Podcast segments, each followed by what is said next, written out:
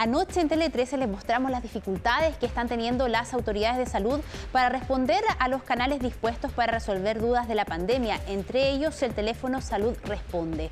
Esto pone de manifiesto algo que ya se ha hecho patente, las deficiencias que hay en la trazabilidad.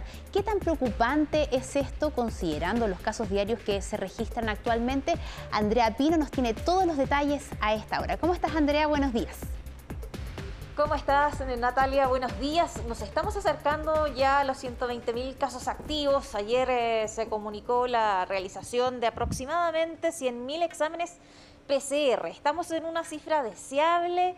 Eh, estamos junto al doctor Reinaldo Rosas, eh, infectólogo de la Clínica Las Condes y también del Hospital Militar, para preguntarle, primero, doctor, ¿cómo está? Buenos días. Hola, buenos días. Para preguntarle, en primer lugar, ¿Estamos quizás en un nivel deseable de exámenes PCR acorde la estrategia al momento que estamos eh, viviendo?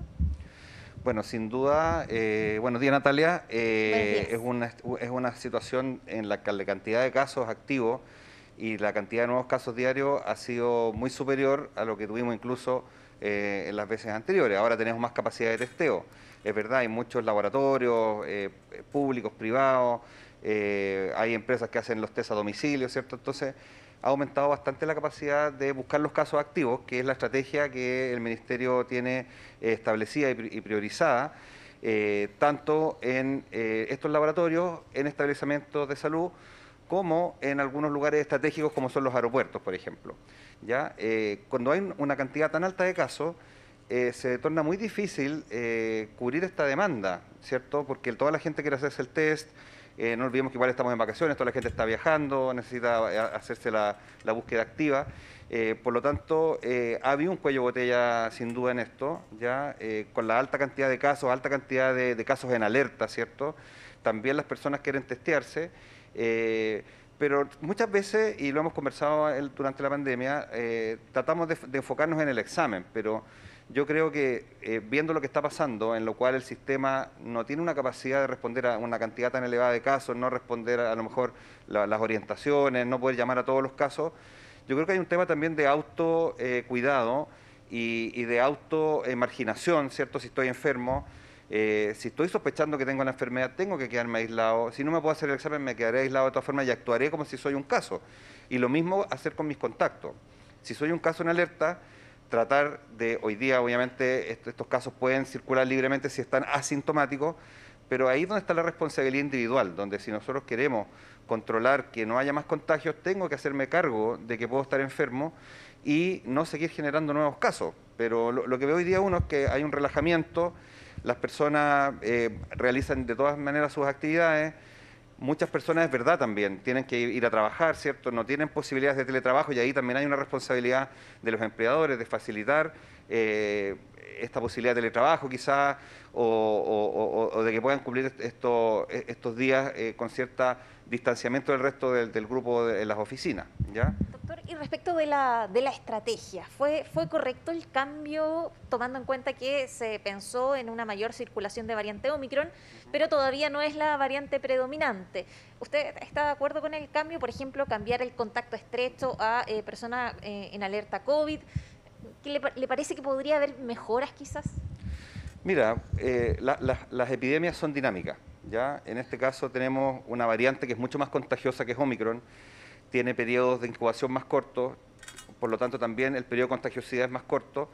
Por lo tanto, las estrategias tienen que irse adaptando a, la gente que está predominando. En este caso, Omicron ha ido aumentando, ¿cierto? Todavía no es la predominante 100%, eh, pero probablemente va a reemplazar a todas las otras y vamos a tener un escenario donde va a ser la única, probablemente, que es lo que ha pasado en otros países con Delta y ahora con Omicron. Y por lo tanto, tenemos que enfrentar un escenario diferente, ¿ya? Y por lo tanto, eh, la estrategia que, se toma con el tema de los casos en alerta tiene que ver también con la posibilidad y la capacidad de hacerse cargo de la trazabilidad de los casos activos, ¿ya? Porque es verdad que eh, monitorizar, imagínense si tenemos 24.000 casos activos, la cantidad de contactos estrechos que generan esos casos son más de 100.000, más de 200.000 probablemente.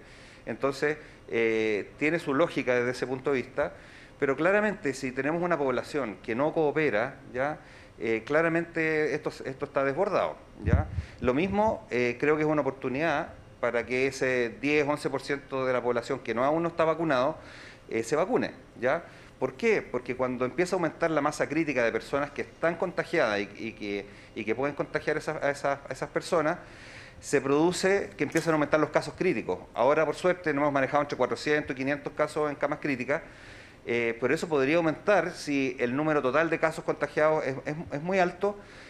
Estas personas que están contagiadas, que están teniendo cuadros gripales, ¿cierto? Porque están vacunadas, tienen anticuerpos, van a contagiar este porcentaje de personas que no están vacunadas y también aquellas que tienen enfermedades crónicas y que su inmunidad con la vacuna no ha sido lo suficiente para protegerlos de desarrollar una enfermedad grave. ¿Ya? Hay preguntas en el estudio, está Natalia López. Natalia, te escucha el doctor. Doctor, muy buenos días. Quisiera preguntarle por algo que hoy día publica el diario El Mercurio respecto a lo que está pidiendo el Consejo Asesor y se está insistiendo en reducir los aforos. Piden que se haga de una sola vez y en todo el país para evitar que aumenten los casos de la variante Omicron. ¿Sería esta una buena medida considerando también lo que acarrea? Lo decíamos recién con Cristian Pino, esto puede también acarrear, por ejemplo, desempleo en algunos sectores. ¿Será una medida efectiva reducir los aforos de una sola vez y en todo el país? Bueno, eh, como señalaba anteriormente Natalia, eh, claramente la reducción de aforos es, es una ayuda, ¿ya? Pero si yo tengo población que no, no hace caso o hace caso omiso del uso de la mascarilla, ¿cierto? Eh, esto va, a continuar, ¿ya? Y es lo que uno ve, no sé, por lo menos a mí me ha tocado estar en algunos lugares y uno ve que, si bien es cierto, pueden estar respetados los aforos, eh, muchas veces las personas eh, o usan mal la mascarilla o están muy cerca.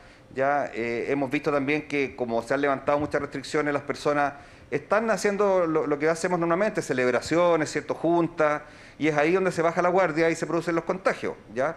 Así que tú puedes reducir los aforos todo lo que quieras, pero si, vuelvo a insistir, si no hay cooperación de la población, de hacerme cargo yo y, de y tener esta conciencia eh, colectiva, que es lo mismo que cuando me vacuno, es tener una conciencia colectiva, eh, eh, tú puedes normar muchas cosas y finalmente el efecto no va a ser quizá el que yo deseo. Muchas gracias por la entrevista. Bueno, un llamado a todas aquellas personas que no se han vacunado, a aquellos que están quizás veraneando, que nos están viendo desde su lugar de vacaciones, a tener en cuenta que aumentó el número de casos en zonas turísticas. Eh, habrá restricciones a partir de mañana en muchos de esos lugares, pero sobre todo un llamado al autocuidado. Sigue siendo muy importante dada la alta demanda que también hay de exámenes y lo que estamos viviendo en este minuto, Natalia. Así es, Andrea, casi dos millones de personas no han recibido ni siquiera una dosis de la vacuna. El llamado, por supuesto, es para ellos también. Muchas gracias y gracias al doctor. Buenos días.